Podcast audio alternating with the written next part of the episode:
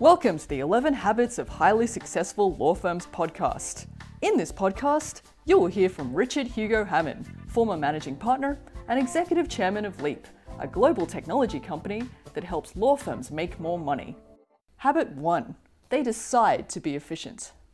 Efficiency is a choice, and it is a choice that is made by the principals of the most successful law firms because they know that if they're efficient, they're going to be able to get more work done by the same number of people.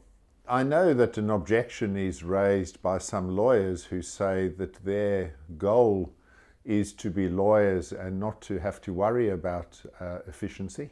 But quite honestly, I think that from my observation in the law firms that are run efficiently, the lawyers actually have more time to be good lawyers because they are not spending as much time dealing with the inefficiencies that are inherent in disorganization.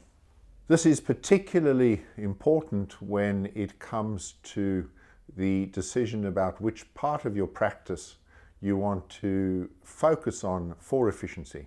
Usually, you've got one or two people who might be what these days would be described as back office staff. They're a straight expense. And whilst the temptation might be to provide efficiency for your back office staff, the real issue is the efficiency and the productivity of the income earners, the fee earners, and that is the lawyers. So, what the, the successful firms do is they focus on providing their lawyers with all of the tools that they need in order to be as efficient as they possibly can. And it is this efficiency that, in fact, allows them to be good lawyers. And I think, as I've looked at it over the years, those are the successful firms, there's no doubt that the equipment that they've been given, the systems that they are provided with, the, the absence of the duplication of effort that comes with the introduction of efficient systems enables them to be successful.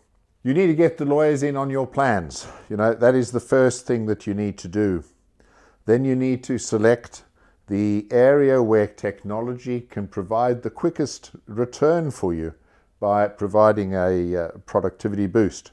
Not all your staff are going to be on board. You need to choose the staff member who's got a curiosity and an interest in technology because they will enjoy the project, and somebody who enjoys a project will give you a good result.